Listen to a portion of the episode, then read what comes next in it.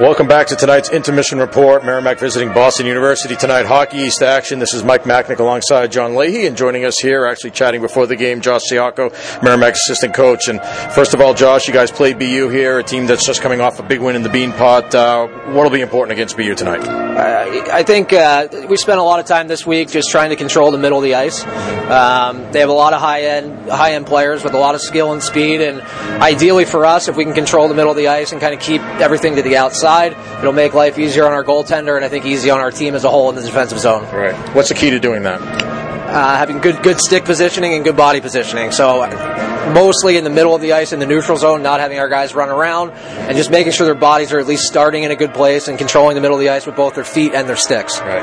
Uh, I'm sure a big part of that's going to be uh, your defense, which a lot, lot of has been talked about it this year. How young these uh, these guys are, but they've come along, you know, really a long way right from the start of the season. Uh, what's been important with those guys in terms of you know, first I guess getting them acclimated to Division One hockey, and then getting them to the level that they're at right now. Well, I think it was actually I mean, it was tough not having Patrick Holway at the start of the year, but I actually think it did benefit our group because, for the most part, we had five freshmen going every single night for the whole first semester. So it really allowed guys like Liam Dennison, Zach Vanel, Jacob Modry to kind of get acclimated to college hockey. I would say 90% of the nights, though, our decor has been our strongest point. Um, they all have good feet, they can all skate, and they can all make a play and move pucks. So most of, most nights we break pucks out pretty good, uh, and that's definitely been the strength of our team. Yeah, I was going to say one of the things I certainly noticed you guys as compared just to last year, for example, you know the speed on the transition is like night and day. I mean, you guys get the puck, uh, you know, and, and, it does start in some in a lot of cases with the defense, but you guys get it up the ice pretty quick. Yeah, and like all those guys can skate. If you watch them on an individual basis, like Uens, Carlile, Vanel, uh, Dom, uh, Dockery, uh, Dennison, like all these guys that have, good feet and can make plays. So that, that really does make life a lot easier on um, mostly on the forwards, just because they have the puck more um, and they're not defending as much. They're playing more offense. But that that's definitely the strongest point of our game is just how we break out pucks and how we've been able to adjust to different teams' forechecks. And it seems like it's not just skating. You know, you talk about speed, but it's a lot of things, right? It's making quick decisions, moving the puck quickly. You know, doing what you have to do. You know, very quickly, like we said. Is that one of the things that you know? I mean, you're obviously a, a, a key here on the recruiting trail as you go out and look at players and so on.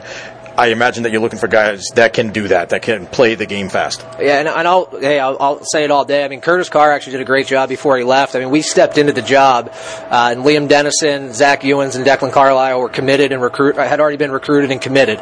We obviously had to re-recruit those guys, but it was it was a really nice starting point for us to get here and have those guys in the pipeline. And uh, the situation that they walked into, they get a ton of opportunity every night, and they're able to play. You know, Uens and Carlile in particular averaging 22, 23 minutes a night. So we've given them a lot of leash, but I think at the end of the day, it's it's really made them better. The, the amount of ice time that they've gotten early, and, and our our goal is that as sophomores and juniors, they'll they'll hopefully can develop into all league type players. Well, here's one thing: Uens and Carlile, obviously they've been a pair since the beginning of the season. But when you look back, Mike McMahon had the numbers.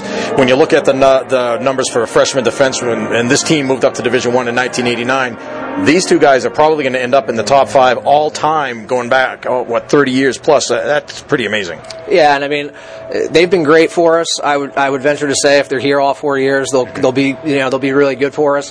A guy like Zach Uens is a year younger than Declan. He's only an 01. So as coaches, I'd, I'd be lying if I said we're kind of planning on having him for three years. If we get him for that fourth year, I think we'll be really excited about that. But he's a guy that he's definitely going to get drafted this year, and I think he'll have pro opportunities probably you know after his junior season.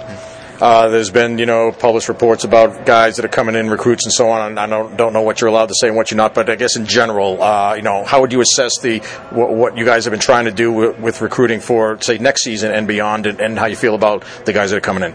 We're allowed to talk about the guys that have signed NLIs, so there's definitely some guys that we're excited about. Um, and I'm sure you, guys probably know, like the, NHL Central Scouting came out with their list. We had five guys on that list, so three of those guys, three of those guys are on our team. Two of them are recruits. Um, I think the guy that probably uh, most people would expect to make the biggest impact here next year is Alex Jefferies at the Gunnery. Um, he'll probably end up being around a third round draft pick, I would think, in the NHL, and is one of the best high school player, players in New England. And we're obviously we're thrilled to have him. We're, we're extremely happy that he chose to come to Merrimack, and, and we think that he's definitely somebody that he's going to have to transition from high school hockey into Division One. But at the same time, he's a guy that I, I think everyone's expecting to make an impact. All right, so you guys are making the playoff push here. Really, I guess every game's a, like a playoff game for you guys. Uh, so down the stretch here, these, these next few weeks, what do you guys have to do to, to, to get the points you need to get in the playoffs? You know, our guys are, are, are all smart kids. They realize where we're at. Um, I think not getting any points up in Maine last week definitely put us behind the eight ball. Uh, but what, what, we've said to our guys, we have seven games left. Um, we'd like to win four of those games at least. It's a playoff series. Let's try to win four and see where that puts us. And hopefully, you know, we can get on a little bit of a roll here and make it interesting down the stretch. All right, thanks a lot, Josh. Appreciate your time, all your hard work as well. Uh, best of luck tonight and the rest of the season as well. No, thank you very much, and we obviously appreciate what you guys are doing. all right, that's Josh Ciocco, Merrimack assistant coach. We'll be back with more right after this in the intermission report. This is Warrior Hockey.